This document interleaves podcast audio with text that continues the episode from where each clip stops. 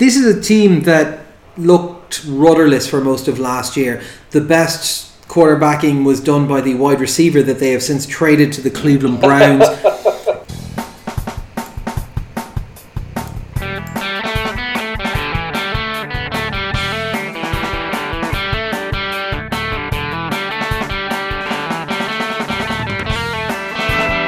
So hello and welcome Four Quarters, your one-stop shop for news, views and overreactions to all things NFL.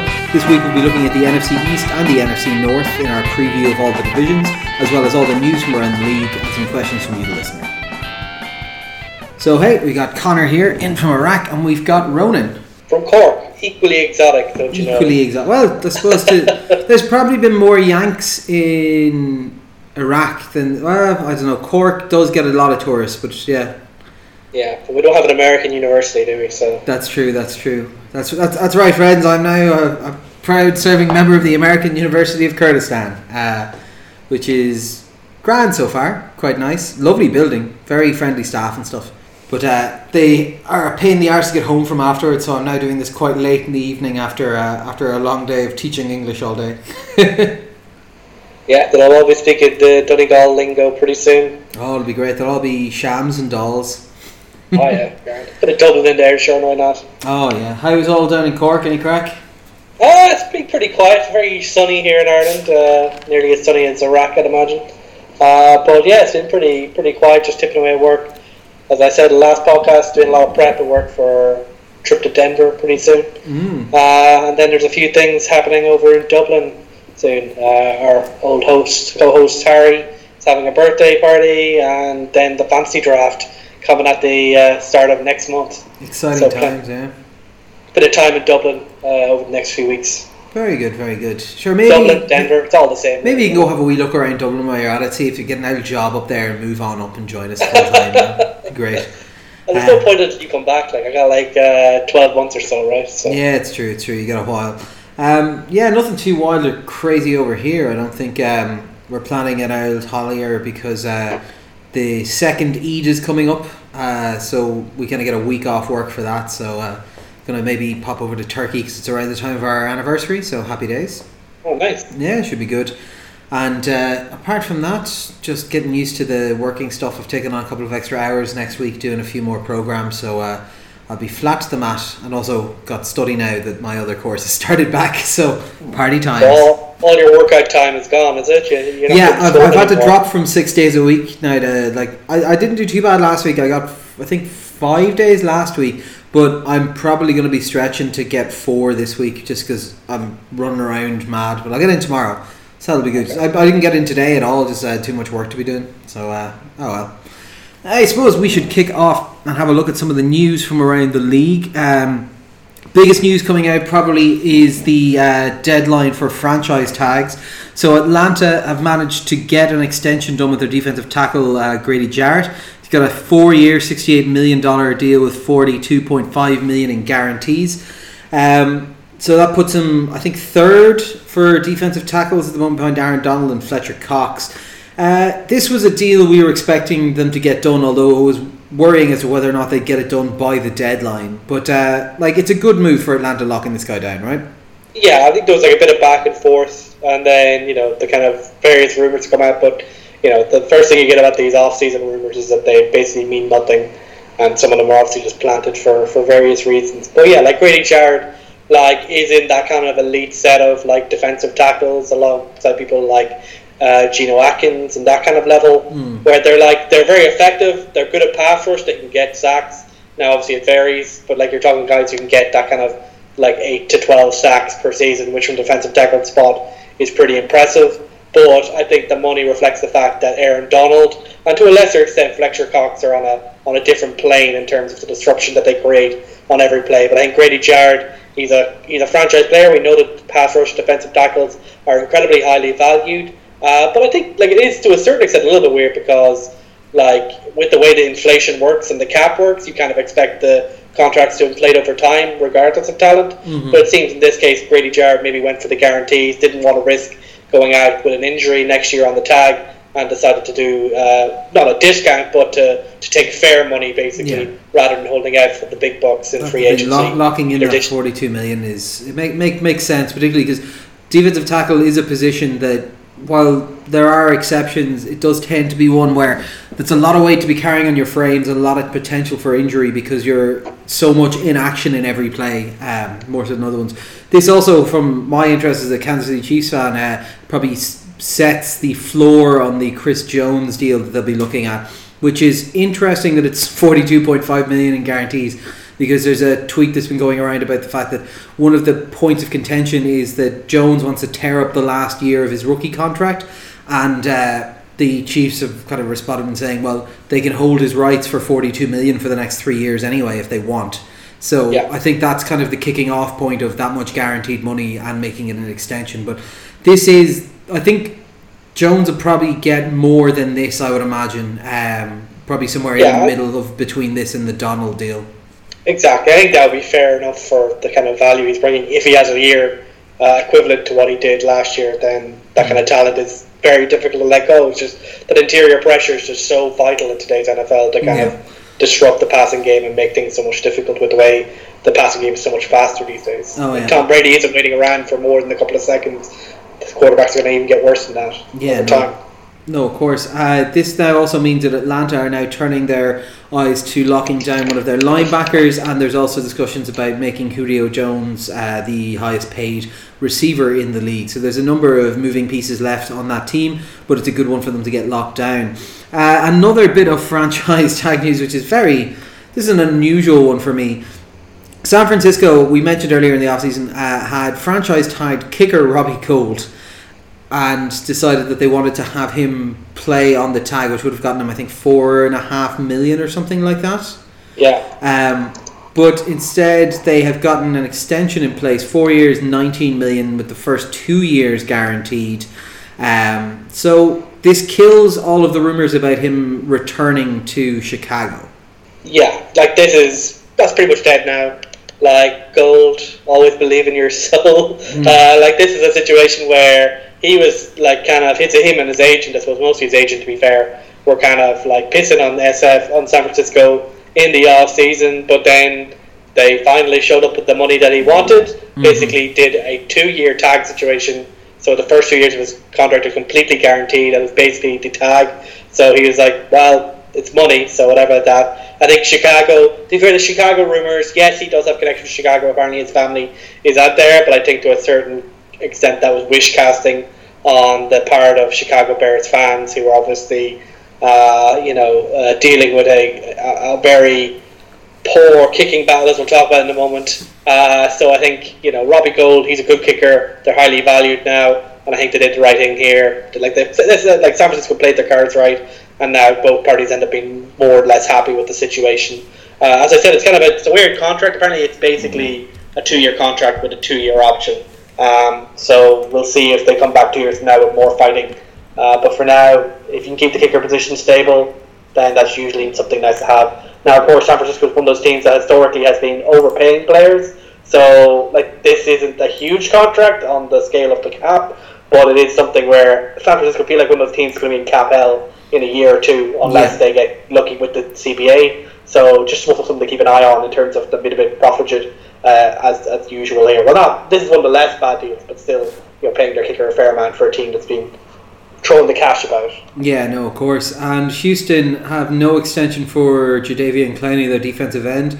So he's the only player who's tagged without arranging a contract, I believe, this year. Uh, there's a number of disputes going on here. There's obviously the question about he does show skill in flashes, but is he consistent? Does he drop out? Does he take plays off? Uh, there's an issue surrounding him being tagged as a defensive end linebacker, which would reduce his tag by two million, which there'll be a fight about.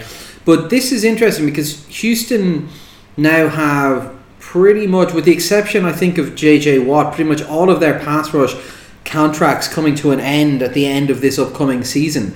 Um, this the negotiations with Jadeveon Clowney were cited as one of the reasons why they fired the general manager. Uh, what about six eight weeks ago?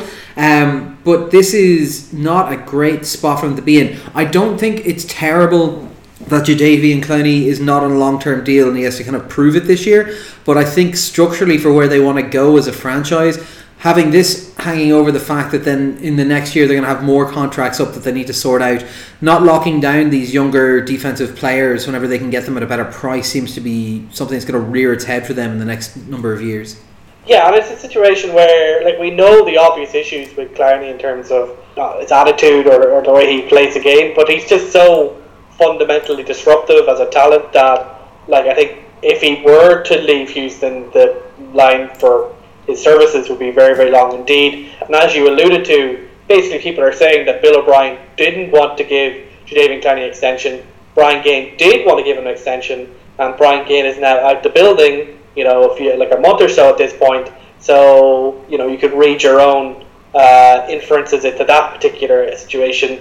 And now you know they're, they're, they're haggling over which tag he's supposed to get. He's obviously talking about holding out during camp. This is like you know, I suppose the one thing is they know he's good, even if he is a little bit demotivated, just because he's so talented. So maybe it's less of a bad deal for them. But yeah, like Clowney, he's, he's such a unique player that I think he does make problems for certain coaches and certain schemes because he isn't really disciplined enough to kind of be used as a you know if you have a very rigid scheme he's not really great for that but if you set him roaming playing like finding out where the weaknesses are and then ruthlessly exploiting those then he's a disruptive force both definitely against the run game but he's good against the pass as well and good at getting sacked as well it's just yeah some coaches don't want that and obviously Bill O'Brien based on what we know is not one of the people who feels that he should be paid like a franchise star Yeah. and that just means it'll probably get dragged out uh, another year or two, um, uh, unless something is something changes in that team. Yeah, no, of course. And uh, the other bit of news really is Arizona selected safety Jalen Thompson in the fifth round of the supplemental draft. Yeah, finally some supplemental draft fun. Uh, no one in the last number of years has worked out from this, have they? Uh, no, I don't think there's anyone uh, who's been really too uh, impressive. There's been some people who've who've hung around, but no one who's really uh, kicked on and been a major star. No, of course. Uh, so he, lo- he lost a year of NCAA eligibility for a rules violation, and all the rumors that you read online suggested it was a PED related violation. Um, for those who don't understand, supplemental draft is for players who were not initially eligible to be in the draft but are now available for the draft after that fact. Normally, it's because of they've lost a year of eligibility through rule breaking, through loss of. Uh, score or academic scores so they aren't able to play in college that year and stuff that now have to come out a year early um, but yeah. So teams can essentially bid on who they want to select. So this guy was coming through and it's kind of like a blind bid process so you can say right I would give up next year our, our fifth rounder next year for him which is what happened here with um, with Arizona um, but yeah, so quite often these guys will clear entirely and just go on to be free agents, Yeah. but uh, or undrafted free agents. But um, yeah, so this is this is an interesting one because I have heard a lot of talk about him and that he would be in that kind of three to five range if development continued as they were expecting. Yeah, I think like the the, the defense he was on uh, in Washington State was fairly well recognized, one of the better defenses in the Pac-12. Although the Pac-12 is notorious for having awful defenses, and was kind of seen as someone who, if he'd had a good season, could be boosting himself up into day two consideration. Um, but obviously, with this PED violation and the whole way thing, the whole way things have turned out, because I believe he wanted to go back to college for another year. Yeah. Um, but this basically left him the option of either going to the NFL or, or redshirting for a year. Um, I think it was an obvious choice to make, and you know, being a fifth round pick in the supplemental context with that red flag is obviously something that you know means that he's fairly talented. I think his argument is it was like an over the counter type of thing. It wasn't a steroid, so Yeah. it wasn't a serious violation. But uh, you know, you know, still like you're you know you're a bit of money on the line. Probably need to be a little bit smarter about things. Yeah, I think just just in terms of successful uh, supplemental draft, the, the two most successful supplemental draft picks of the last ten years are probably Terrelle Pryor and Josh Gordon. Wow. Uh, and those are that's the heights of the success that they've Josh seen. Gordon was a supplemental draft pick. Yeah, he was taken in the second round Oh, okay. of uh, I think it was 2012, Yeah, was that? That yeah, yeah. It was, I think, yeah. maybe a bit later than. But It's no, hard to know how long Josh Gordon's been around. He's kind of Yeah, Harry would know. Harry. Would Harry would know that off the top of his head. Um, but yeah, so we'll move on. A couple of injuries to talk about. Miami defensive tackle uh, Ken Norton uh, has. Oh, this is not a nice story at all. So he was involved in a car accident uh, in the last week, and basically his career is now over. Uh, he had to get cut out of the car. They had to amputate his arm on site, so he's now missing an arm. Uh, he has now gone through, I think, seven surgeries. They've now cleared and cleaned up and closed the wound entirely. The NFL and the Dolphins are handling this quite well, so they are providing for all of his medical care while he's there and they've been in so I think the coach has been in to see him his college coach has been in to see him. Uh, they're all kind of looking after him at the moment but it's a rough rough setup for a guy who's kind of you know hoping to make his mark and build a bit of a career in the NFL yeah like this was uh, like a low low draft pick. Um, not someone like, like someone a camp body mostly maybe someone who's stick in the bottom of the roster. So it's not too important from a footballing point of view or from the Miami point of view, but just like it's such a horrific outcome um, for anyone.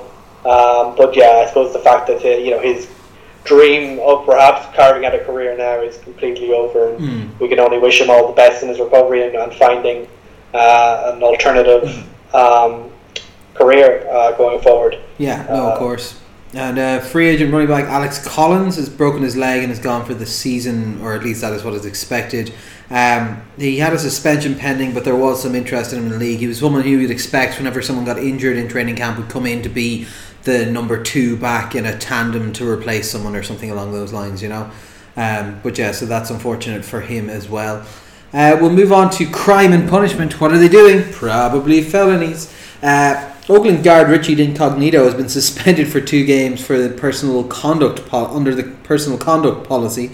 Um, he is a what, 36, 37 year old guard who hasn't played in the league in two years. So Oakland decided, yeah, he's who we need in the team right now. Uh, given his quality, they decided to, to to sign a guard of equal or greater quality to be his depth replacement for the two week or the two week suspension. So they've signed Jonathan Cooper, guard, as depth, who is also a terrible, terrible player who keeps getting work because of his high draft uh, pedigree, we believe. But um, does this mean Richie's not going to be with the team for Hard Knocks, or is he with it and he's just suspended for those two games? Uh, I think usually when they're suspended, they are available for camp, but I would have to check.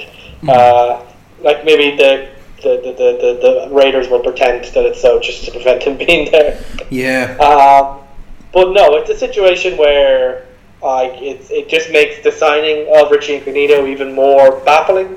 yeah, because this was a known thing that was happening. It's related to, I think he had two incidents uh, involving very questionable violent behaviour. I think one at a funeral home, if I remember correctly. Um, yeah. And the story, if you want to read up on that, that like the reports from people who were in the funeral home are horrifying.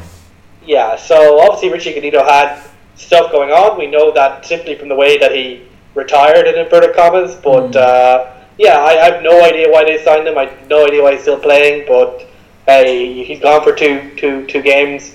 They have Jonathan Cooper. They probably have some like draft bodies as well out there. But uh, if I was Derek Carr, I'd be a little bit worried about what's going to happen to me with uh, interior pressure coming my way.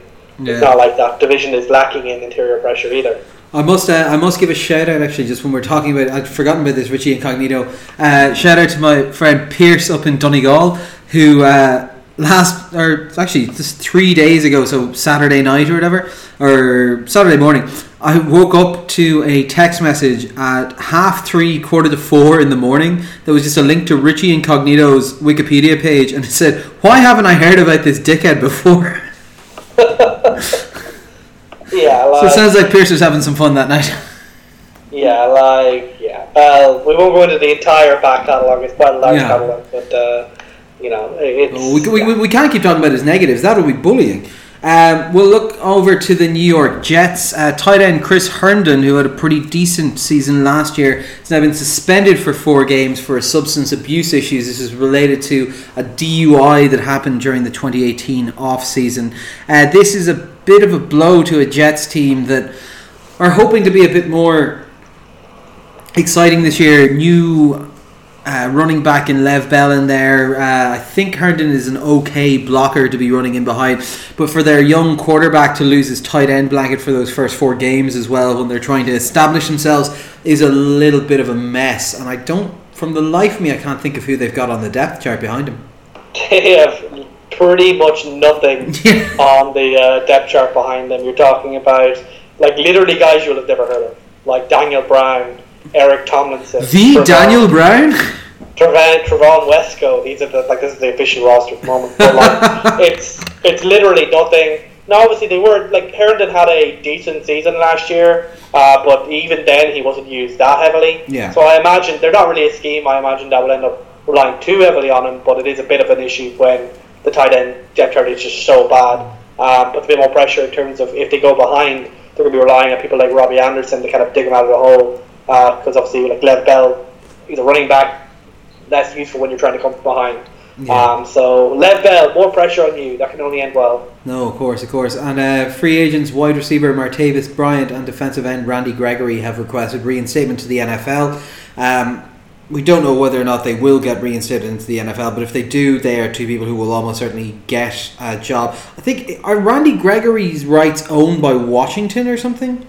I have no idea. It's like one of those situations where when they get suspended, you're kind of like, does anyone still hold this? I think the Cowboys might still technically own it, but I don't know if the Yeah. Cowboys want to do that right now. Yeah. Uh, like I suppose i- if the Cowboys still hold his rights, I know Martavis Bryant's rights are out in the open.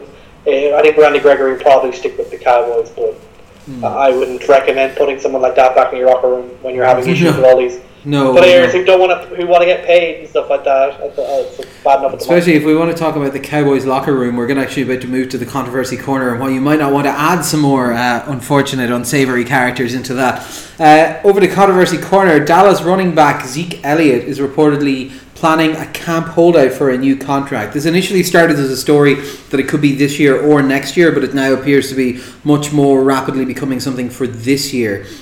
This comes after another problematic off season where he had an incident with a security guard in Vegas, I believe it was. Uh, the guard is now pressing charges against Ezekiel Elliott, although uh, the running back is claiming extortion uh, in this Yeah, case. well, not not like obviously not like that's the that's the lawyer say it's not actually extortion, extortion. You know, Yeah. not the not the felony extortion. Yeah. The yeah the ethical idea of extortion. Yeah, of course. so Elliott was not given a suspension for this uh, by the league, and he apologised for his conduct. Uh, this obviously came before his lawyer made that statement, but this is kind of a record that we've heard before about Ezekiel Elliott getting himself into trouble in the off season. Like little Ewok just loves fucking trouble, doesn't he? Yeah, and uh, you know Roger Goodell, when talking about why he didn't get suspension for this, he said, "Oh, I heard all the things, I heard all the context, but you know Zeke just has to, you know, make sure he stop to not put himself in places where this kind of thing can happen effectively."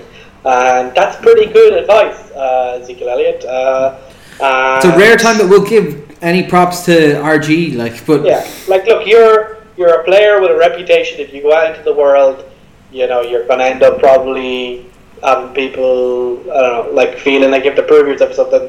Just don't. Uh, you have lots of money. You could just use that to solve your guilt. And You if this- sleep and with- if this plan- sleep have two girlfriends, they might steal some jewelry, but like Yeah. you know, hundred percent. while they're your girlfriends, I'm sure it's great. And if and if this plan works, he'll have more money, which means possibly more girlfriends. Uh, Yeah, but uh, like the camp holdout's a bit unusual. Like Zeke is like I think two years out from being like officially a free agent, and they do have other priorities there with Amari Cooper and Dak Prescott. So the Cowboys aren't really keen to give him money now because they have to pay those other guys. Uh, but Who do you think? Zeke Who do you Elliott- think is more central to that Dallas offense though at the Oh, moment? Zeke Elliott right now is more central. Now, is he? Is he's still a running back, which means that his like long term value is probably less. But if you're talking about the guy who's engine, been the engine of them actually winning games, it's been Zeke Elliott.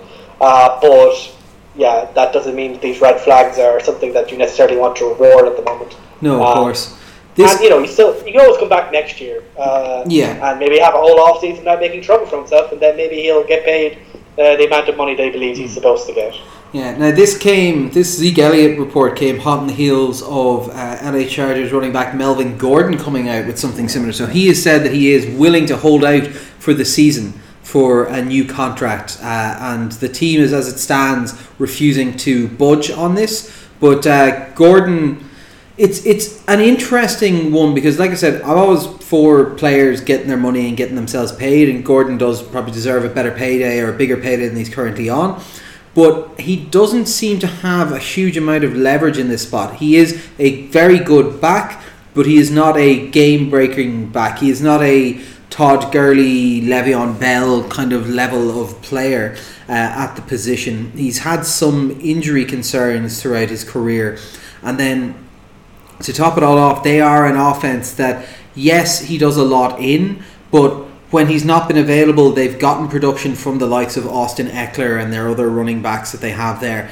It's not a spot where he is necessarily unreplaceable, whereas Zeke really is the engine of the Dallas offense. So, do you think this is one that we'll see play out a la Le'Veon Bell type situation, if he will actually sit out into the season to get this done?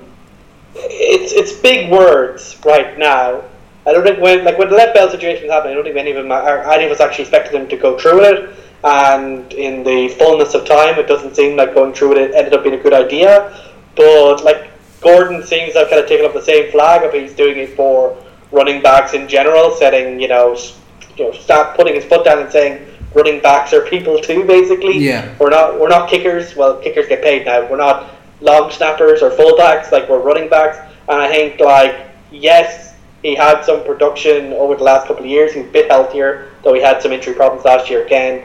Uh, yeah, I think he, he is a, he is like one of the better talents, but he's not that kind of game changing talent where you'd expect this to be mm. made uh, public and to be willing to do this. But you know, if you're in this situation, if you're a running back where you have health concerns, I can understand why you're desperate to get the real money oh, at yeah. the position. And your, um, and your problem is timing wise. This coming. Oh, sorry. Go on ahead. Do I think the Chargers should do it? Probably not from a purely football point of view, but like depending on their contract, like I think their cap situation isn't going to be great going forward because I think Philip Rivers is due more money, Joey Bosa is due money, and I think he's going to end up like on the outside probably in a couple of years. To be honest. Yeah, and the thing is, this is a bad time for this to be coming through because whenever you look at Todd Gurley, just got paid last year. Yes, he had a very good regular season, but then looked to break down in the in the postseason towards the back end of the actual season as well. And then it comes out about this having arthritis in his knee, and then now thinking that he's not going to be a bell cow, but they're locked into paying him that money for three or four more years. Like this is a time where both running backs are being devalued and the few who are getting the top end money, who are getting the contracts that are being demanded, are now essentially looking like warning signs to other franchises to not go that route. Similar with David Johnson, of course. Yeah, so it's just mm. like like maybe it's a bit of bad luck on part of the running backs as a whole, but like good luck to you, Melvin Gordon, trying to mm. like you know running back pride, but uh, I don't expect that he'll be that successful. He might get the money he wants in free agency a couple of years from now, but I don't think he's getting from the Chargers. Yeah, no, of course. Um, and finally, full transcript of Tyreek Hill's recording uh, with his wife, Crystal Espinal, is been released. Ex fiance. Uh, ex- in recent court statement, she was quite clear that uh, she will not be getting uh, have any relations with Tyreek Hill going forward. So. Oh yes, I say I, I phrased that wrong, but yeah, ex fiance. So basically, this stems from the recording that was released what four months ago at this point. Um, yeah.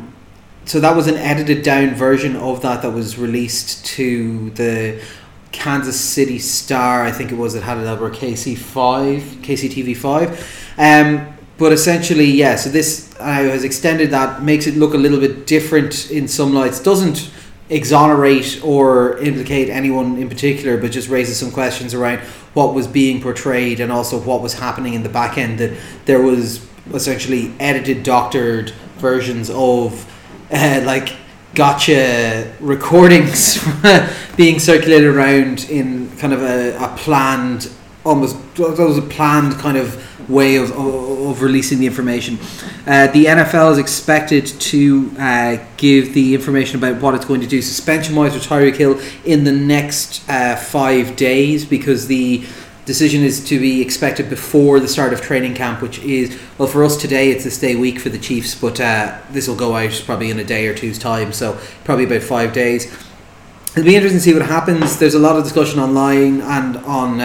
The sports websites about this because of the pressure that's sitting on Goodell facing into a collective bargaining agreement that he has to face, what he can and cannot do, given that there are no legal decisions made or let's be honest, it's like a murky, horrible situation that it's going to be very hard for him to make a statement about that's not going to be in some way attackable from one side or the other. So I think it's going to be an absolute nightmare. I look forward to seeing what he comes out with, but like this is a mess of a situation, and I cannot wait to see the back end of it. And hopefully, like I said, the child is not in either one of their custody at the moment. Uh, yeah, it's just a mess.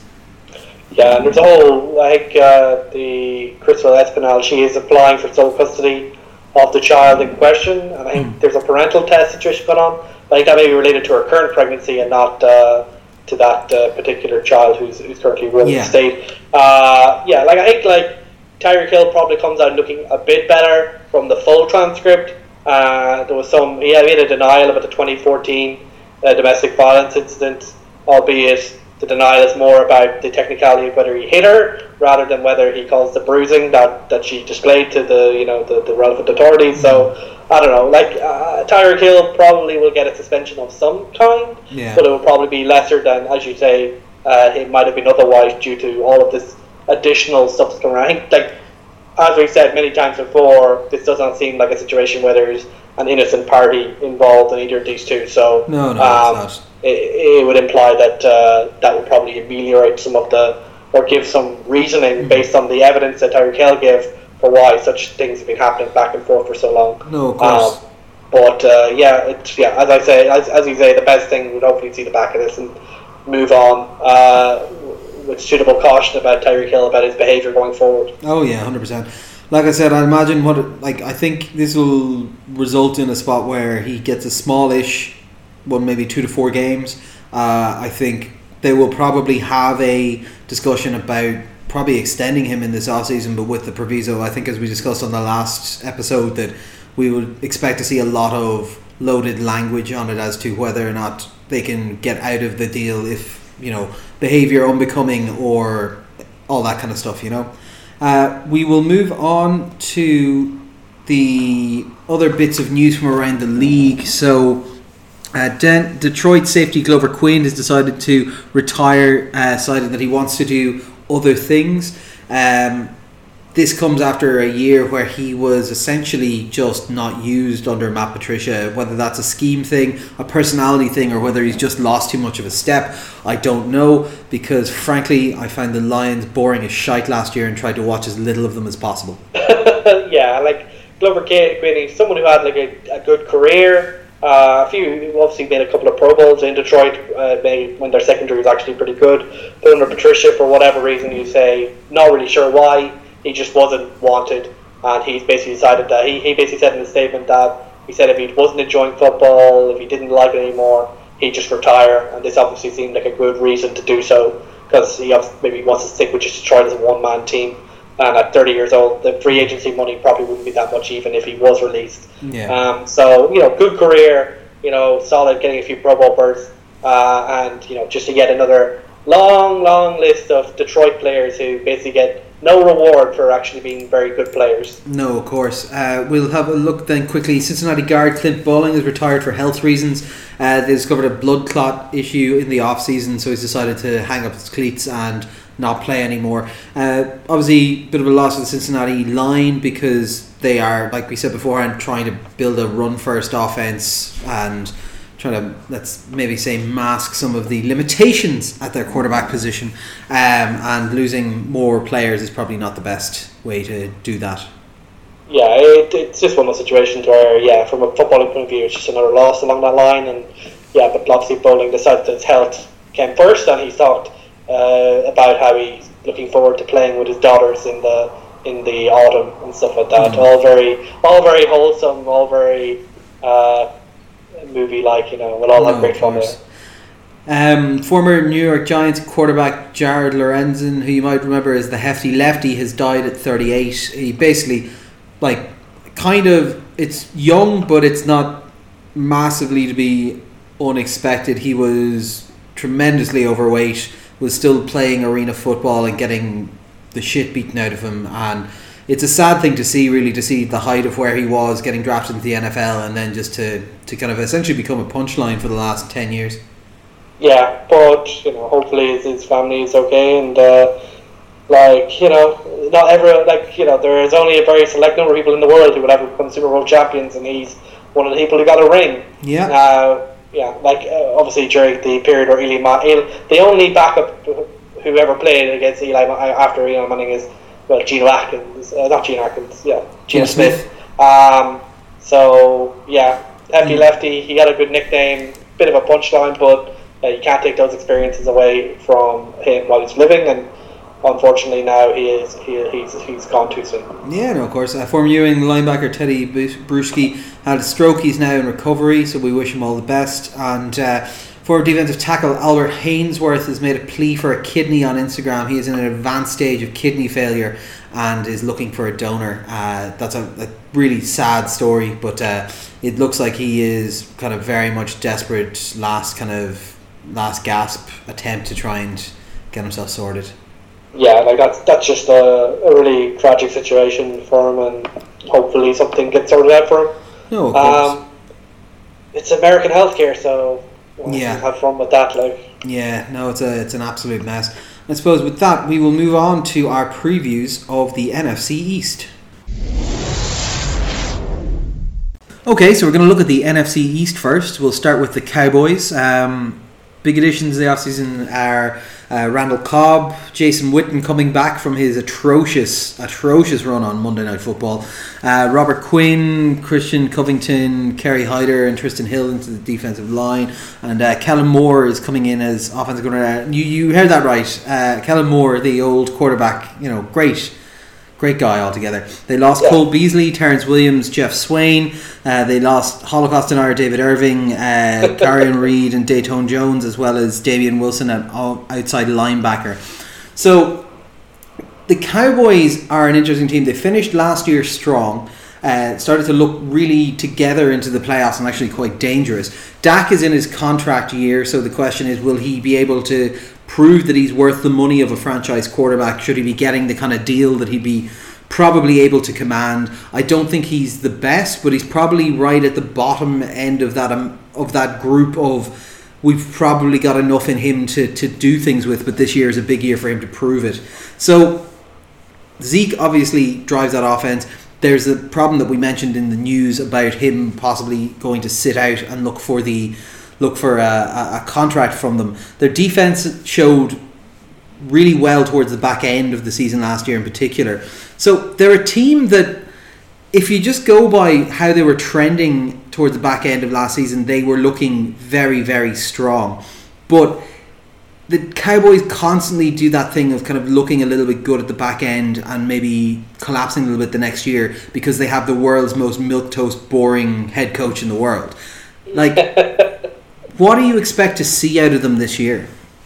yeah, like I, I, I think like given they have extremely good talent at certain positions, and that means that they they could definitely go on a run and be an NFC contender, and and that would be unsurprising. It'd be very annoying because then every single NFL news story about the Cowboys forever. Uh, but it's certainly possible. Like on the offense, we know that Zeke is very good. Dak Prescott, there's still a question, but he's certainly an effective quarterback. It's just a question of whether he's closer to Andy Dalton uh, or he's closer to Tom Brady or Patrick Mahomes, or wherever your your, your benchmark is.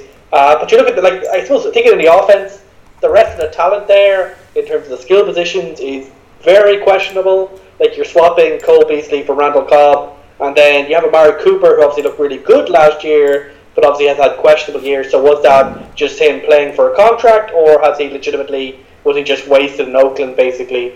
And then Michael Gallup is a nice kind of like like like a breakout candidate. He had a good year last year, but uh, we'll see if he can build on that. And you have like some other bits and pieces thrown together, like well, Jason Witten brought back and. Like th- this is one that's always been bugging me. Austin. Like, what do you expect to actually see out of Jason Witten here? Because, like, if I remember correctly, his contract stipulates to be playing less snaps than he was beforehand. Yeah, nothing. Like I, he's kind of a coach on the field type of thing. I think this is just basically. It seems like a Jerry move, where and obviously Jerry has less and less control versus his son Stephen these days. But I think Jerry is like Jason Witten's like, I need to get out of this like broadcasting gig. Everyone's making fun of me. Can I come to you and be a coach? But I want to play one more year as well. Like if he retired like a couple of games in, it wouldn't surprise me at all. Yeah. Um, it's, I don't expect much from him, and I don't really expect much from Randall Cobb either. I think Randall Cobb is if he can't look good with Aaron Rodgers, then I don't see why he'd be good in this offense either. Uh, the offensive line is still good, albeit the injuries and people like Tyron Smith are a bit worrying as they're accruing over time. And on the defense, like there are some really good players like Demarcus Lawrence.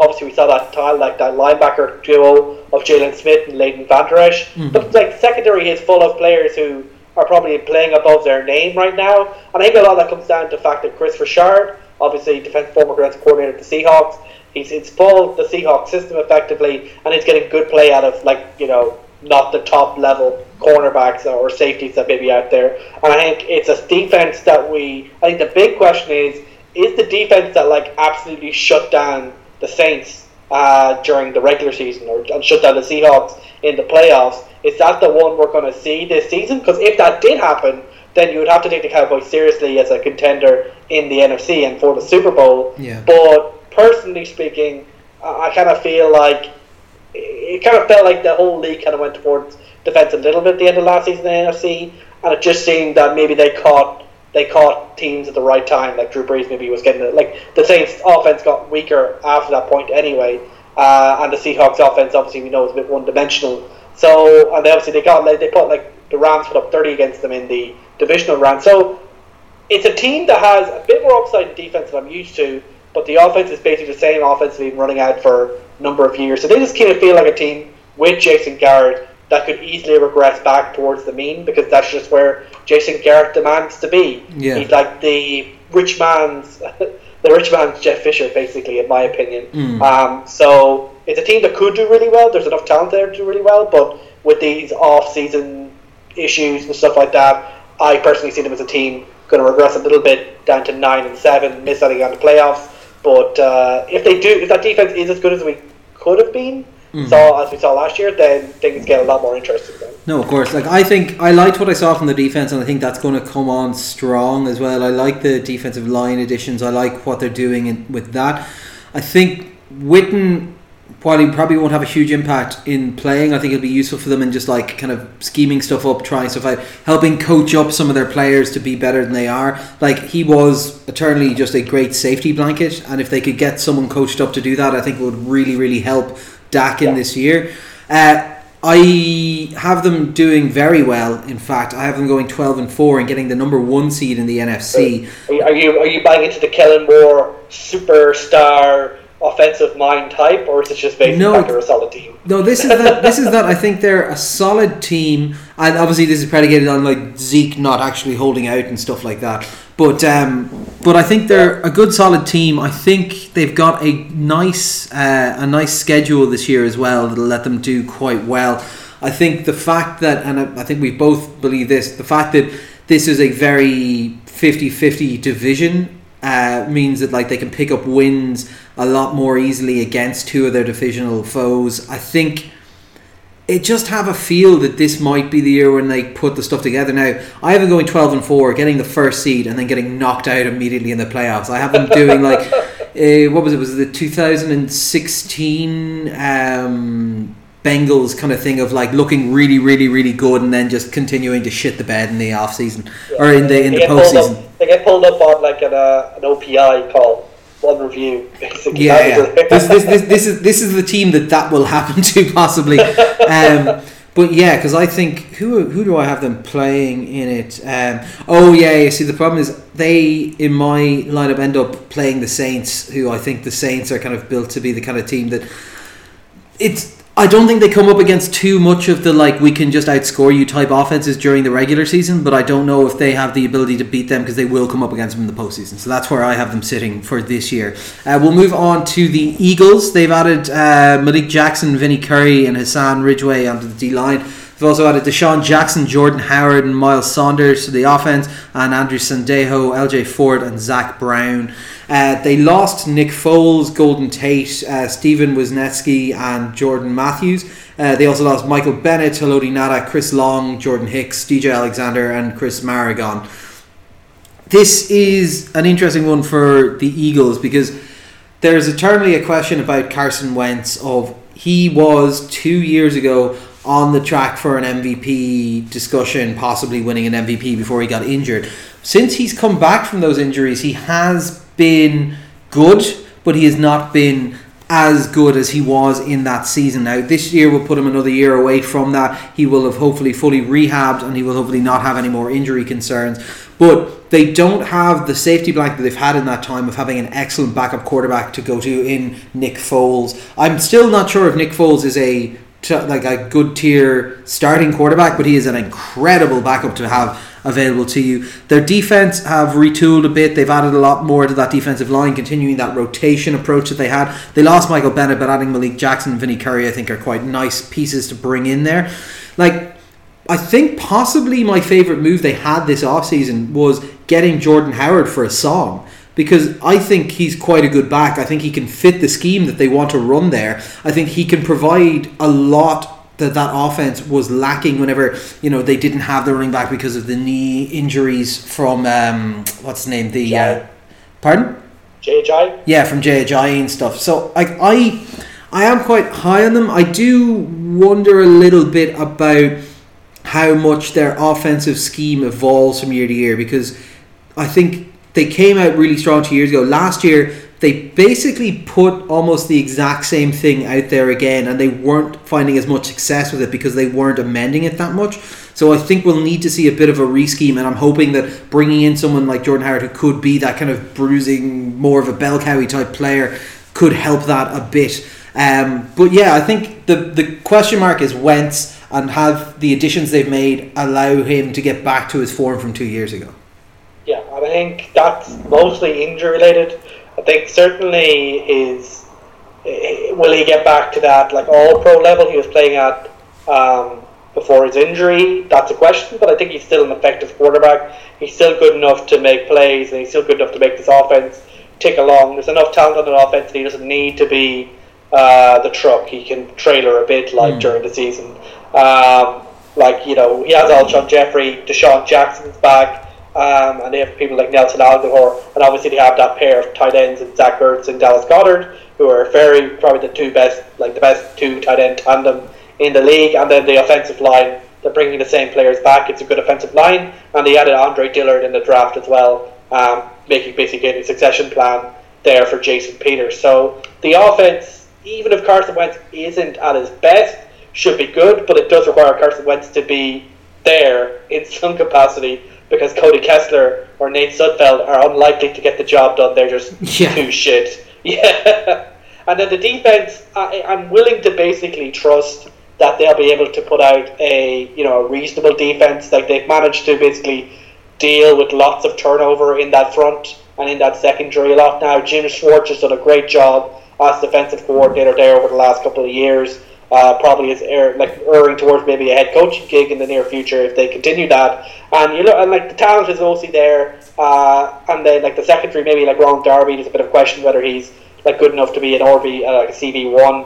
Uh, but you know, like you, you lose players like Hicks, uh, who was very underrated as an inside linebacker. Uh, and you lose players like Bennett, but you bring in Malik Jackson, you bring in Andrew Sendejo, and you're kind of like, oh, on average, I think they'll be good enough to still be good. Yeah. And I think in a division where there's basically two tomato cans just waiting to be knocked over, that should be enough for them to rack up the kind of wins that make them, mm. you know, very relevant to the NFC so what Have you, what have you got them um, going? So.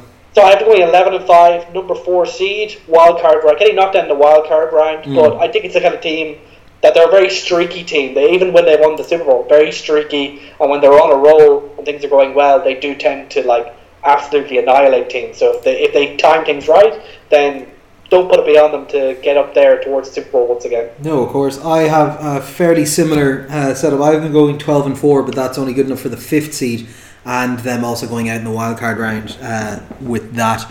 Um, like I said, yeah, I'm with you that they are the kind of team that could come out of the gate firing and actually just have a great run down the stretch, but it's just it's very hard to predict that. So I think I think they're they're getting there, but I'm not sure if they've got enough to to go the whole way again. Next up, we have oh my the uh, New York Giants. They have added Eli Manning Jr., uh, Daniel Jones to the offense. Uh, they got Golden Tate, which is nice to get. Kevin Zeitler as part of that trade. Uh, Mike Remmers, Jabril Peppers, Dexter Lawrence, DeAndre Baker, uh, Antoine Bethea, and Markus Golden. A lot of names, like a lot of name recognition coming in there as well, even if one or two might be kind of maybe not quite what they were beforehand. They lost Odell Beckham Jr., Jamon Brown, Olivier Vernon, Mario Edwards, Kerry Wynn, Connor Barwin, Landon Collins, uh, BW Webb, and Curtis Riley. This is a team that looked rudderless for most of last year. The best quarterbacking was done by the wide receiver that they have since traded to the Cleveland Browns. Eli Manning looked completely out of his depth. He does not look like he's a starting quarterback, or at least a starting quarterback in that system with the surrounding talent they have at the moment. So I don't know if he's going to be able to hold on to his job for the entire year. Given this is an organization that now, albeit different personnel, did allow him to be replaced by Geno Smith at one point last year. This is very much a spot where I don't know if he can hold off Daniel Jones for the entire year. In fact, I would expect that they will have Daniel Jones by week probably eight or nine in my head. The defense have added a lot of nice pieces. They are definitely look to be retooling that, even with their choices uh, in in in some of the draft, looking to find new, fresh people to come in, and a lot of free agent action on that as well. But this is at its heart now. They've lost Odell Beckham Jr. They're hoping presumably starting Shepard and people like that can, can, can step up. This is an offense that's going to run through Saquon, but if you don't have a quarterback that can threaten on the outside, why would anyone respect you enough to not give you eight man boxes the whole time if Eli Manning is under center? Yeah, though to be fair, Saquon still managed to make them, him look good even when it was happening last year. That's true. We've already seen what the offense looks like in that situation. That's last year's offense it wasn't very impressive, except for Saquon, uh, but it got yards through Saquon. But yeah, it was kind of shit basically, except for Saquon. Like Evan Engram is back this year, that adds an extra element, but obviously doesn't really compensate for losing OBJ. And then you get Golden Tate, who's a solid player, but your other best wide receiver after OBJ is traded was was Sterling Shepard, who's also a slot type receiver. So you get all these kind of slot type receivers now basically Cody Latimer, Sterling Shepard, Golden Tate, Russell Shepard, Corey Coleman. These all basically do roughly the same job to varying degrees of efficacy, and you kind of. I suppose that makes sense if you're planning for your quarterback to only ever throw five yards. Uh, like maybe it makes sense to only have slot receivers in that case, uh, but it's not exactly something that. Uh, you know, is going to create the kind of space that makes bubble screens effective for Saquon Barkley. Uh, and the offensive line, like, is getting better over time. Maybe like Will Hernandez, Nate Solder, Zeitler, that's a decent set of offensive linemen to start building around. But you know that was true last year to a certain extent, and PFF kind of says that their offensive line went from being absolutely shit to maybe like below average. Maybe they get to average this year.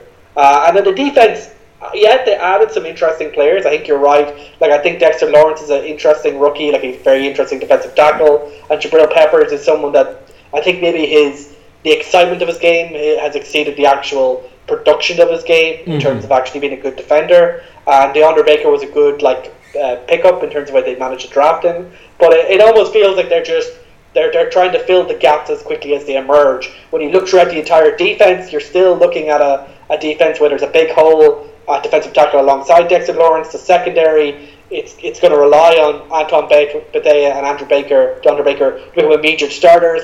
It just feels like a defense that's so it, it's lost many pieces like Landon Collins, Olivier Vernon, and they're just trying to build them as quickly as they can. I'm not sure that means it's going to actually be that much better. Now it was very bad last year, particularly against the run. So there's always room for improvement when you're starting from that low base. But even given that, they have like they, they haven't really changed the personnel, they haven't changed the coaching. So you'd be worried that the defense isn't going to be good enough to keep them competitive, and then the offense is going to have to go pass heavy, and that's where we saw Eli and we believe Daniel Jones is pretty similar. They're going to end up making kind of under pressure throws that get into them into a lot of trouble, and they don't have OBJ to bail them out anymore, so that just makes things No. even worse. Like I just, I just don't see this team turning it around at all this year. I think I just checked out their bye week is week ten, I think. So like, yeah, I think that's going to be the cutoff point. You're either going to see Daniel Jones before then, or you're going to see him immediately after then. Um, like, there's no way they get beyond that point. If the season goes as I, I think both of us expect, that you're not going to see him at that point. I have them going two and fourteen. That's probably overly harsh because I think there are probably teams that just Saquon and uh, even kind of like, you know first year college level passing game would be able to to, to win but I just see them like I don't know I don't know that I trust the defensive pieces I think there's a lot of talent there but I think a lot of them are new a lot of them are young a lot of them don't know the scheme I think it's yeah it's just messy I've got them going 2 and 14 Three and thirteen, pretty much agree with you completely. Yeah, uh, and finally on to their other tomato can buddies in this division, the Mizungus. Uh, Washington have added Dwayne Haskins and Case Keenum to the giant room of quarterbacks that they keep getting broken. Uh, they've also added Landon Collins, Montez Sweat, Ereck Flowers, Terry McLaurin. I don't even know Terry McLaurin, and uh, Bryce Love. Is Terry McLaurin a rookie? Uh, I believe so. Yes. Yeah, okay. I was like, how, I, I was just wondering, like, is it so bad that it's just no name additions because no one wants to go there? Pretty Uh, much. They've lost quarterback Alex Smith to injury, although apparently his brace has now come off his leg, and they are talking up him coming back earlier than expected, which is, seems like a terrible idea to me. They also lost Yeah. Preston Smith, Ha Ha Clinton-Dix, Zach Brown, Pernell McPhee, Jamison Crowder, uh, Ty Nisheki. Is that how you say it? Think. Yeah, and uh, Maurice Harris. So the obvious question, like the first one out of the gate, has to be who's going to start at quarterback for this team. Uh, it's not going to be Alex Smith, even if he's back and at the facility. I don't think he's going to be fit and ready to actually be playing uh, at all. Maybe late in the season, but even then, it seemed pointless. Um, so they've either got Dwayne Haskins, Case Keenum, or I think they still have their quarterback Colt McCoy. Colt McCoy. So like that, it'll be a bit interesting at least over the over the over the camp battle as to who's going to be starting. They've added some nice pieces on defense with uh, Collins and Sweat. I think they probably. Again, I'm just not sure about the talent level everywhere else on it to make that happen. Like they have handed out huge contracts to people. It's like Landon Collins is a huge contract, and there's question marks over whether or not that was a worthwhile spend. That is joining Josh Norman as a massively overpaid wide receiver or sorry uh, free agent who joined that backfield and who's still being massively overpaid for what he's doing even if he does have his incredible ability to jump over bulls as he showed at uh, was it Pa- Pamplova or Yeah. yeah, if you want to watch that, there's a little video of him. He went to run with the Bulls and at one point decided to just jump over a bull because, yeah, why not? Who cares?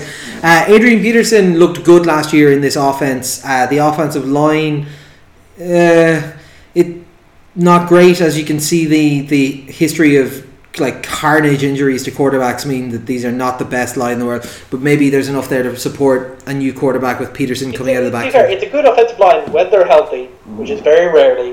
And of course, they're in an entire dispute with Trent Williams, their franchise left tackle, about one of those situations that occurred around that.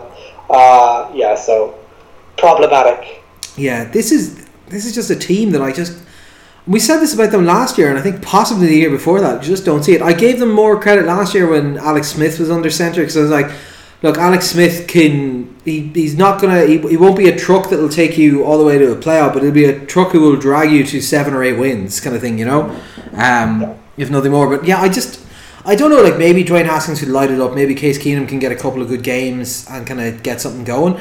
But I just don't see I don't see what if you were an opposing team you would look at on this team and go like, oh, we got to watch out for that. Like unless Montez Sweat comes out of the gate firing, like I'm not sure. Yeah, and it's really hard to get a read in this team just because over the last well, almost three or four years at this point, injuries have basically turned their week one roster into a completely different roster uh, by week 17. Like pulling out just random quarterbacks. Okay, you go, uh, or you go this time. Uh, you know, it, it was just a basically, a, yeah, a bit of a joke last year. Um, I think personally, like Dwayne Haskins, they picked him in the first round. He looks like a solid Jay Gruden type quarterback. he's the most pro like he's one of the more pro ready prospects you gotta have. So I wouldn't have a problem with throwing him in because Case Keenum, we know Case Keenum is. He was in a similar situation in Denver last year and basically shit the bed.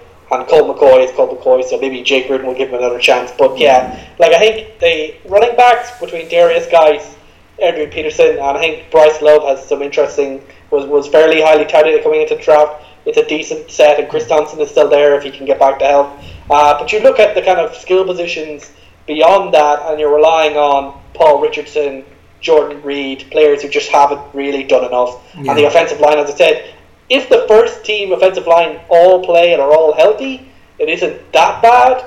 But that just has never happened. So I'll, I'll believe when I see it. And the defense is interesting because once again, injuries have played such a big role in undermining them. Like Jonathan Allen, he looked really good when he was playing, when he's played, but he's just had a few injuries occasionally that just mm. seem to have like hit him just before he got it. Mason Foster's looked quite good. Ryan Anderson's looked, looked quite good. And that secondary has enough players there that could it could be okay. But I am worried about the depth because they brought DRC out of retirement to join the cornerback corps. But I think just the whole team we, we, like we've talked about before, the organization is such dis, such a dysfunctional thing. Something external or bad must be happening to cause all these injuries every single year. And the coach Jay Gruden will always give you a solid product. He'll never put out a truly terrible team, but I've seen nothing to suggest that he'll ever put out a great team. And yeah. even if all these pieces came together, I just can't see them being anything better than like an eight and eight type team. And personally, just the way things are going, and with all the quarterback turnover that they'll pro- like the quarterback conference they'll probably create for themselves. I see it going very badly very quickly, and Jay Gruden basically once he knows he's going to be fired, which he's basically said he's going to be fired unless they make the playoffs. He'll probably just like close shop and just move on effectively. Yeah. Uh, for all intents and purposes, so it just feels like a team that's about to take another dive, even mm. though there are enough interesting pieces there that there, there is some upside. Uh, so personally, I have going three and thirteen not having a good year and probably the whole team being blown up a year from now. Yeah. Uh, but whoever comes in after Jay will be stuck with, with, with Haskins regardless. Yeah, no, I'm similar. I've got them going 2 and 14. And again, probably they could win another game or two, but I just found it hard to give it to them when I was looking at them on paper at this point. Um, I think this team might be the candidate for a like mid season coach fire. I could. Yeah. I could see them being the kind of this isn't working. It's essentially a dead job because he knows that he's gone. So bring in someone, maybe promote an offensive coordinator, or bring in someone who they think. Let's see how he works with Dwayne Haskins in the second half of the season, and then go from there, kind of thing. Um, I could definitely see that happen, particularly if it goes as badly as we think it is. Like this is an organization that is a shit show managerially. They will just do something like that to try and go. Well, look, we're trying, we're doing something. Uh, yeah, it's just just just a mess. Like hopefully they could prove us wrong, but because they're on TV so often, I'd love them to actually be watchable. But uh, yeah, just just eye bleach, eye bleach the whole time. Um, I suppose we'll move over to the NFC North so and have a look here. We uh, yeah, this is interesting. We have a couple of disagreements on here.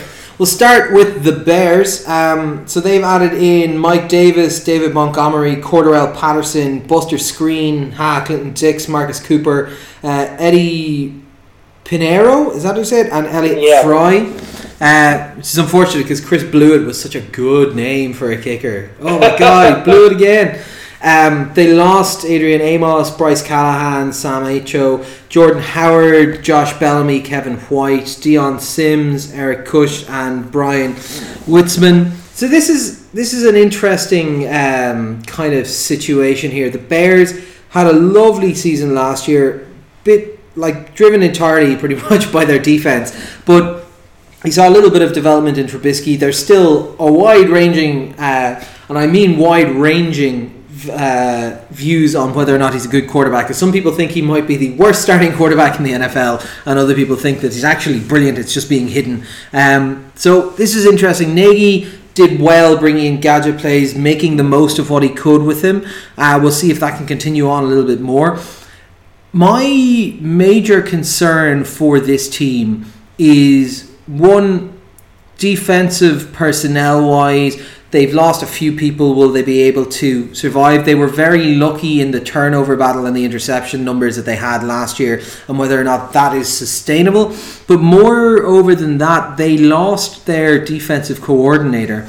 and I think people are massively underplaying how much of an impact that will have on this team. Their identity was this kind of hard nosed defense. We will shut you down, and then we can put it on on offense in kind of bits and spurts kind of thing. We can we can move the ball with our running backs. We can do some things with screen plays, with option plays, with getting Trubisky to move around a bit if their defense isn't as shut down and as dominant and as interception happy as it was last year, they lose a lot of the games that they won last year.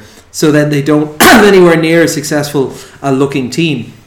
Do we think that Nagy will be able to have enough development in this offseason to make the offense be more of a factor in them winning games than it was last year? Yeah, I, I think that's it's a really good question. It's really hard to know at this point. I think like when you look through the offensive roster, there is a lack right now of kind of what you call game breaking talent, like talents who just kind of like can like do things by their own. Like their wide receiver number one is Allen Robinson, who's like a fairly standard receiver, not too bad, and maybe he can he can kick on in year two out from his injury. But then the rest of their offensive, like their wide receivers, or gadget players like Gabriel like Anthony Miller, who, who maybe hits more development potential, and then they bring in Patterson, who's very much the same. Uh, I think the most, I think the big hype right now is around the running back they drafted, David Montgomery. Yeah. Uh, the, the, the word from the street was that he's a great all-round running back, good on the ground, good uh, with his hands. Maybe doesn't have the kind of uh, superstar uh, speed or whatever like that, but it's just great to have around. Basically, just does everything and that maybe will reduce their reliance on Tarik Cohen to kind of do stuff. And obviously, Jordan Howard always felt like a, an ill fit there. I know you rate him very highly, but I don't think he was. He didn't fit what Matt Nagy no, wanted. No, he, he didn't fit their system at all. Yeah, and you know Mitchell Trubisky. I have no idea. Like at times he, he, he looked like a decent quarterback. At times he looked like a terrible quarterback. And to many in many ways he just seems like an older Josh Allen uh, the Bills quarterback basically to me at the moment, but he could always push on. And the defense, I think they, they lose a couple of contributors like Adrian Amos and uh, and Bryce Callahan, but I kind of think that like the, the, the, defensive backs, is what they lost the most, are still solid. They have Mukamura, they have Fuller, and bring Clinton Dixie isn't a bad replacement. Uh, but yeah, as you say, the big question is Vic Fangio is gone. Now they bring in Chuck Pagano. Obviously, Chuck Pagano is a former head coach was a very well considered defensive coordinator, but can he create a defense from these pieces, which are obviously kind of optimized for the Vic Fangio system? Can he create something that's equally effective? Uh, like they still have Roquan Smith, they still have Khalil Mack, so I, I fail to see them becoming a good defense. But if there's a bit of a dropout, then yes, the questions about Mitchell Trubisky and Matt Nagy's ability to extract value from trick plays which is almost like an Andy Reid kind of cliche that Andy Reid always starts off really yeah. quick because he has all these plays and Matt Nagy's following that tradition. But can you do that for a whole season if it's competitive in a pretty good division? It'll be interesting to see. I think there's enough there. I I really like what Nagy did last year. I think he could do more, and I don't think the defense should be that much worse. So I think they'll still be well in contention and manage to sneak uh, an 11 and 5, good for the number six seed in the NFC. So I think there'll be a drop off but I don't think it'll be so bad as to put them out of contention in the NFC uh, kind of playoff hunt. Yeah, like I'm, I'm, I'm close to you, but I'm just erring on the other side of it. So I've got them going nine and seven. By no means a bad season. Would you put them seventh, just outside of getting a wild card spot? But um, it's just that thing of if if David Montgomery comes in and he's he's very good, then I will be somewhat less worried about the offense because a solid running back who can catch out of the backfield and is a three down back would be exactly what they need maybe a nice piece on the tight end or something. Bit more production from that side of things. Like it's just that thing of I, I'm I'm more than happy to be wrong about this, but I just I'm not sure if Trubisky based offense will be able to sustain over a 16 game uh, season is the problem. So I have them winning nine and seven, but I could easily see that going up to where you are 11 and 5 and them, them bringing in. Because if that defense stays good I think it'll stay good. I just don't think it'll be as great as it was last year. So it's on the offense to prove to me that they can do something a little bit more consistent. Uh, and I, I like the coach. I like Mitch Trubisky as a player. I just want to see them develop a little bit more this season. Next up we have the Lions um, so they added Trey Flowers, Justin Coleman, Rashaan Melvin, Andrew Adams, uh, TJ Hockenson, Jesse James, Logan Thomas, Danny Amendola, CJ Anderson, Jermaine Kearse. Then they lost Ziggy Ansah, uh, Kerry Hyder, Eli Harold, Trevor Bates, Glover Quin, Nevin Lawson, Marcus Cooper, DeShawn Shead. TJ Lang, like Garrett Blount, Luke Wilson, and Bruce Ellington. So, like the the sheer kind of like, there's a lot of names here, but I don't care about any of them. Yeah, there's it's very much indicative of the type of off season that they had. Yeah, basically. there's a lot of lot of churn going on here. Yeah. so, uh, see Matt Patricia continuing his plan to build another little New England somewhere. So picks up a couple of New England veterans, uh, hoping to kind of get something to happen. There's possibly a bit of pressure on him after last season because uh, it didn't really have the performances that they hoped they would have. Uh, secondary change over is kind of quite aggressive here for the second years. He said like there's players who literally retiring because they just don't think they're going to fit in here anymore. Uh, so there's a lot going on. Patricia is known for being defensive mind, so hopefully this will actually bring something a little bit more to the table than there was beforehand. Um, yeah, it's it's interesting because I do find I mentioned earlier I found the Lions so painfully boring to watch last year, but there are pieces here that could be exciting. Like I don't know if I rate Danny Danny Amendola as being a fantastic pickup for them. I think it's interesting that they're making a big move into the tight end position. They're investing in TJ Hockenson, Jesse James. Jesse James, I think they possibly slightly overpaid for given what his production was beforehand, but it could be that they like what he provides in the blocking game as well as what they could possibly do matchup wise. Like bringing in multiple tall, big tight ends to play on an offensive system when you're coming from a New England uh, background is interesting because that is what they were doing a couple of years ago.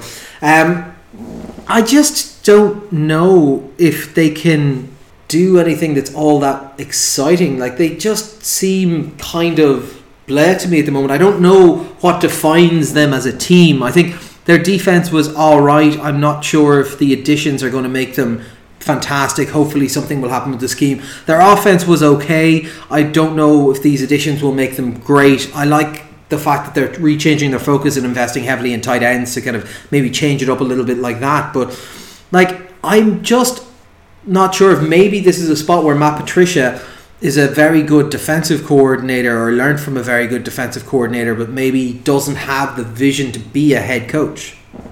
Or I think, uh, like I would agree, I, I have questions about that. But my bigger question about him is that he's basically trying to do a full rebuild but with a team that isn't really bad enough um, yeah. to kind of justify it. Like I think the defensive, like the Detroit team that he inherited, wasn't great, but it was okay. It was decent. Like you can get wins, and now he's basically doing a full remake over two seasons. And I kind of feel like the way that they overpaid Trey Flowers, mm-hmm. to bringing in people like Danny Amendola, he's trying to cut a few short. He's trying to like, cut a few corners and basically try and recreate the New England Patriots quicker than perhaps he would if he felt comfortable maybe doing this over three or four years. Yeah. Um, and I think, yeah, you look throughout the entire team and all you find is questions. Now, there are a few players that you're like, okay, like, I think Kenny Golladay should kick on and be, have a good year. Yeah. I think that the, the tight ends can't be worse than they were last year. And the, the offensive line is pretty good. And they have a few kind of highlights in the defense um, who should hopefully be able to kick on and do some stuff. And the secondary, I think the secondary should be better. I'm not sure it'll be that much better, but it should be better. Actually, for me personally, the biggest problem with this team is actually, well, not the biggest problem, but the biggest question mark is Matthew Stafford. We found out recently that he actually played through last season with a broken back, and he really, you know, despite his reputation as a kind of, you know, just throw it up there type of quarterback who just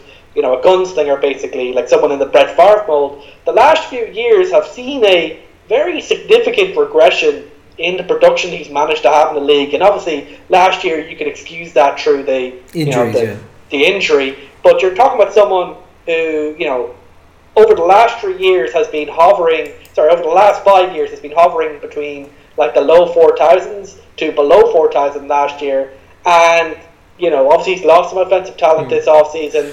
He's obviously getting older, and you've got to question: Is Matthew Stafford still someone who we can expect to fulfill kind of maybe the early promise that he had to become this kind of like uh, guy who can drag the franchise alongside him. I think the entire point of the Matt Patricia project is that he shouldn't have to do that, But based on the talent level that actually exists on the roster, if they want to genuinely contend in the NFC this year, they basically need Matt Stafford to go back to being that kind of crazy quarterback who ended up going having all those comeback wins a few years ago. And right now, I think Matt Stafford might be someone in, in gradual decline, uh, for lack of a better term. And if that is true, that basically changes my entire perception of this team and try, changes the entire perception of this team, not just this season, but for the seasons coming forward. Um, so I think Patricia might have bitten off too much, maybe has bitten off more than he can chew. Maybe he's got over ambitious. And if things do go very bad this year, it does feel like a team that could end up ditching the Patricia project very soon, and they're going to end up getting stuck in a halfway house between their old team, the rebuild team, and with a Matt, with a Matt Stafford who isn't really the player that we kind of maybe thought he was, or his reputation would make me suggest he is um, from a few years ago. Yeah, like I'm just I'm having a little look through now actually because I was remembering like a few a few of those stats in the previous years as well were kind of pushed up by the fact that they were getting down into holes and just saying look just fucking hose it out there just see what you can do but like when you look at these numbers like last year 21 touchdowns 11 interceptions the year beforehand 29 touchdowns 10 interceptions that was a slightly better one 24 to 10 32 to 13 like he's broken 30 touchdowns twice in his entire career uh. Like, yeah, it's not. It's not really living up to what, what the billing is for a lot of it. But um, should worry. You know, like I'm just a bit worried about this team. Yeah. Uh, at the moment. Uh, so I'm going five and eleven, not really being a factor in the NFC. Yeah, I've got them similar, going six and ten, winning one or two more games, which I find very weird because like you hear a lot of commentators, like the likes of uh, Chris Wesseling on the uh, around the league uh, NFL podcast, around the NFL podcast, and he reckons they have one of the best rosters in the league, and I'm just not really seeing it to be honest. Yeah, I don't, I don't see it at all. Like, I, like, I think the additions they have are all solid players, but they don't feel like like blue chip game changers. No. Like Trey Flowers is someone who's in the Bill Belichick defense. We'll see how good he is once he leaves New England. The historic record isn't much in the favour of these big payouts for New England. Oh, of course, but uh, like but you're, you, are you're only hoping this spot is the fact that he has been coached by this gentleman beforehand, and hopefully he can keep getting production out of him. But like, yeah, I'm, I'm with you. I'm just I'm not sure about it. Um, so yeah, so kind of non-factors there for both of us. Uh, next up, we have the Packers. So after somewhat of a tumultuous offseason, we have a couple of large-scale changes coming into the Packers. Uh, head coach Matt LaFleur is in now, changing up the systems quite a bit. They've also added uh, Adrian Amos, Preston Smith, Za'Darius Smith, Rashan Gary, and Darnell Savage, as well as Billy Turner and Elgton Jenkins. Uh, they lost Clay Matthews. Oh no, what a big loss! Uh, Nick Perry, Mo Wilkerson. Uh, Randall Cobb, Marcedes Lewis, Lance Kendrick, Jake Ryan, Bashaud Breeland, and Kenthel Brice, uh, or Kentrell Brice rather. So the obvious big question is what can Matt LaFleur do with this offense? They have probably the final couple of years of Aaron Rodgers sitting here in front of them. Uh, there's been obviously very widely reported issues between uh, Rodgers and his old head coach McCarthy. They did not see eye to eye. Apparently, he was changing pretty much all the plays at the line of scrimmage, uh, wouldn't let him do anything at all. So LaFleur is brought in to try and change around how that offense works and do something different. They've brought in some toys. They've got the same kind of personnel in there, but the idea now, from what we're hearing from all the reporting, is that there's not going to be as much ability to improvise at the line of scrimmage. It'll be a bit more designed there is a huge personnel change around on this defense. If you just look at the number of players who have been brought in, like I listed what five or six new players on the defense there who are probably all high impact, high impact players. Yeah, and they're all slated to be kind of starters or or, or definitely a, a worst case rotational starters. So can Mike Pettine finally start to see a bit of production from this because they haven't had a pass rush properly in years. They haven't really had too many positions of strength in that team. Apart from I think was it three or four years ago they got great play out of their cornerbacks for one season. Um, so this is a kind of spot where you have a new head coach with a lot of pressure on them. You've got a whole raft of new defensive pieces coming in, so there's now pressure piled on to the defensive coordinator as well. So they've invested heavily in that quarterback group. They're now adding some safeties this is a team that I think has a huge amount of potential, but also because of that is also somewhat of a powder keg. Matt LaFleur is somewhat of an unproven commodity here at the head coach position. Whether or not he's going to be able to step in and deal with what sounds like a difficult individual to deal with in Aaron Rodgers, how he'll be able to manage that without the experience of this type of relationship with these type of echelon of superstars that he has to deal with. There is a lot that could go wrong in here, but I look at this roster, I look at the talent. Maybe they're missing depth in some areas, but I do like what I see, and I like the potential that's here, particularly given their penchant for late minute, uh, last minute hail marys, and the new regulations that might help them with that. Yeah, I think it's it's a situation where on the offense, I think the big thing is that under McCarthy, things had got stale. All of the reports are that it was easy to predict his offense. It was obviously a very innovative offense when he first became Green Bay coach, but by the end, it was very, very static, very, very easy to read. And there, because of that, Aaron Rodgers basically just started improvising at the line of scrimmage, basically running his own offense based on whatever thought came to his head at the time, basically one which basically required his receivers to be uh, telepathic, effectively. Um, so I think the, the mere fact that Matt LaFleur is basically bringing the copied homework from the Sean McVay offense is going, here is a new offensive playbook. what do you think, Aaron? And Aaron's like, yeah, there's good plays there. There's new plays. I can do stuff. I can. There's new stuff. I think we're just hoping, uh, as much as anything, that that mere fact of uh, like new stuff will mean that Aaron Rodgers will be renewed. Because I think we all kind of hope that Aaron Rodgers isn't just going to kind of like run off into like his career's going to end in kind of a slump of poor coaching and lack of talent around him. I think we're all kind of hoping that he can return to the kind of sensational play that he brought to the league a few years ago, rather than the more up and down play he's had in recent years. And I think I think you know the innovative enough and Aaron Rodgers' sheer talent may be enough to simply create new offense by magic alone. I think if they use Aaron Jones more in a running back situation, like Nathaniel Hackett or OC, is who create a good offense with Blake Bortles and a good running game. So I think taking a little bit of pressure off Aaron Rodgers wouldn't be a bad idea either. And on the defense, um, yeah, as you say, there's so much talent being brought in here. It's hard to believe that they won't be better. I think the offense, like the like the like Preston Smith and Za'Darius Smith, are both question marks and, and Rashan Gary as well are all question marks in terms of can they translate into being full time starters mm-hmm. and actual get like enough pass rush to be effective. But I think it's hard to be less effective than Clay Matthews and Nick Perry, who are both very worn out prospects at the time they left this offseason. And as I say, Darnell Savage and Adrian Amos to go along with all the cornerbacks that they've basically got over the uh, last few years. Although Jaire Alexander is probably the only one who's actually lived up to his billing so far. Mm-hmm. I think the defense should be better just by sheer talent alone. And if the defense is solid and is like a you know a top fifteen type of defense, then I think Aaron Rodgers, if he's anywhere near his best, will make the Green Bay Packers a, a contender by default. I think we're all kind of still living and remembering the world where Aaron Rodgers was good enough to make a team good simply by himself. And if he doesn't have to do that, great. But I think with a new offensive coordinator, with a new head coach, the potential that could just happen again is uh, worth betting the house on uh, in this case. uh, so in my case, I have to win 12 wins, uh, getting knocked out in the divisional round as a number two seed. But obviously, as I say, if Aaron Rodgers is on fire, uh, that could mean they can win against everyone. Yeah, no, hundred percent. I've got them going same record, twelve and four, getting the two seed, but I have them making it all the way to the Super Bowl. Uh, fortunately, losing out in the Super Bowl to uh, an incredible team. Uh, you know, it's phenomenal stuff. But uh, you know, there's no shame in losing to the greatest of all time, Patrick Mahomes. Um, yeah, so I think I, I can see this going very high. Like like I said, there's a potential for this to implode if Matt LaFleur can't manage that relationship. If his offense gets stale in Aaron Rodgers' eyes, or he decides that he wants to change it a lot, and they get into fisticuffs, bad stuff could happen. But I think Lafleur yeah. signed on knowing that he was going to have to deal with Rodgers, so I think he's accepting that this is going to be a relationship that is going to take a lot of time to manage. My assumption is that it takes like a year or two for Aaron Rodgers gets sick of all your plays and pick his own plays. You know, he gets a, a year or two where the, the sheer new fact he's a new playbook is enough that he doesn't completely override you as a head coach. Yeah.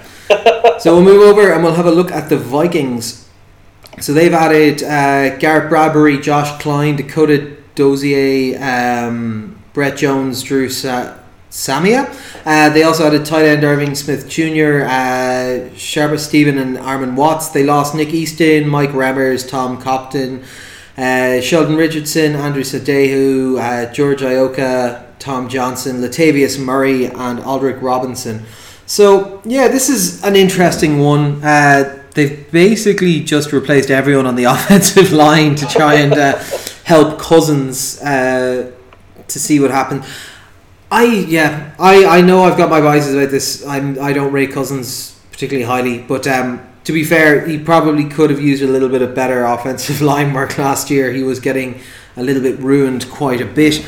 The defense had lost a number of starters here as well, which is a bit of an issue. This is a problem that we talked about them last year. I think, to, especially towards the back end of the season, that this was a team that had that young defensive grouping of kind of young developing superstars and now they're having to lose some of them and they have to pay other ones and they're paying a lot of money to a quarterback that possibly they are starting to lose too much of that core to still be considered the elite defense that we saw contend re- very very deep two years ago.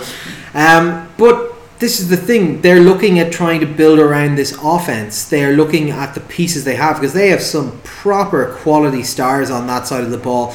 Like accepting Cousins because people believe that he's excellent, people believe he's terrible. Uh, the truth is probably somewhere in the middle.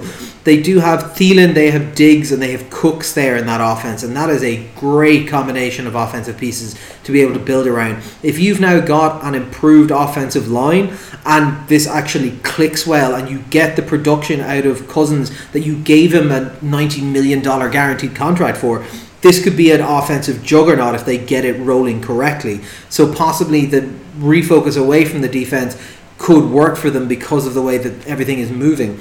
Now, I'm not sure that's going to be the case. One, because of my concerns about Cousins, but also that just if if that offense isn't elite and the defense takes a step back, they didn't prove enough last year to be able to to do much with it. And if if it steps back a bit further, particularly in divisions like this with the schedule they have, I could see them regressing further.